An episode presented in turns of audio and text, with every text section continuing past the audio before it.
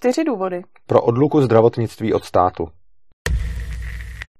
Státní socialistické zdravotnictví zabíjí lidi v důsledku špatné alokace zdrojů.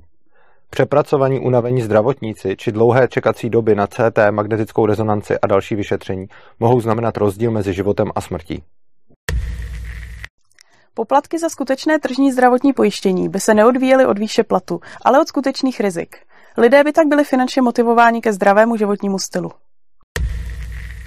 Při pandemii by byly zdravotní pojišťovny motivovány nastavit protiepidemická opatření pro své pojištěnce co nejefektivněji, protože je každý nemocný stojí peníze.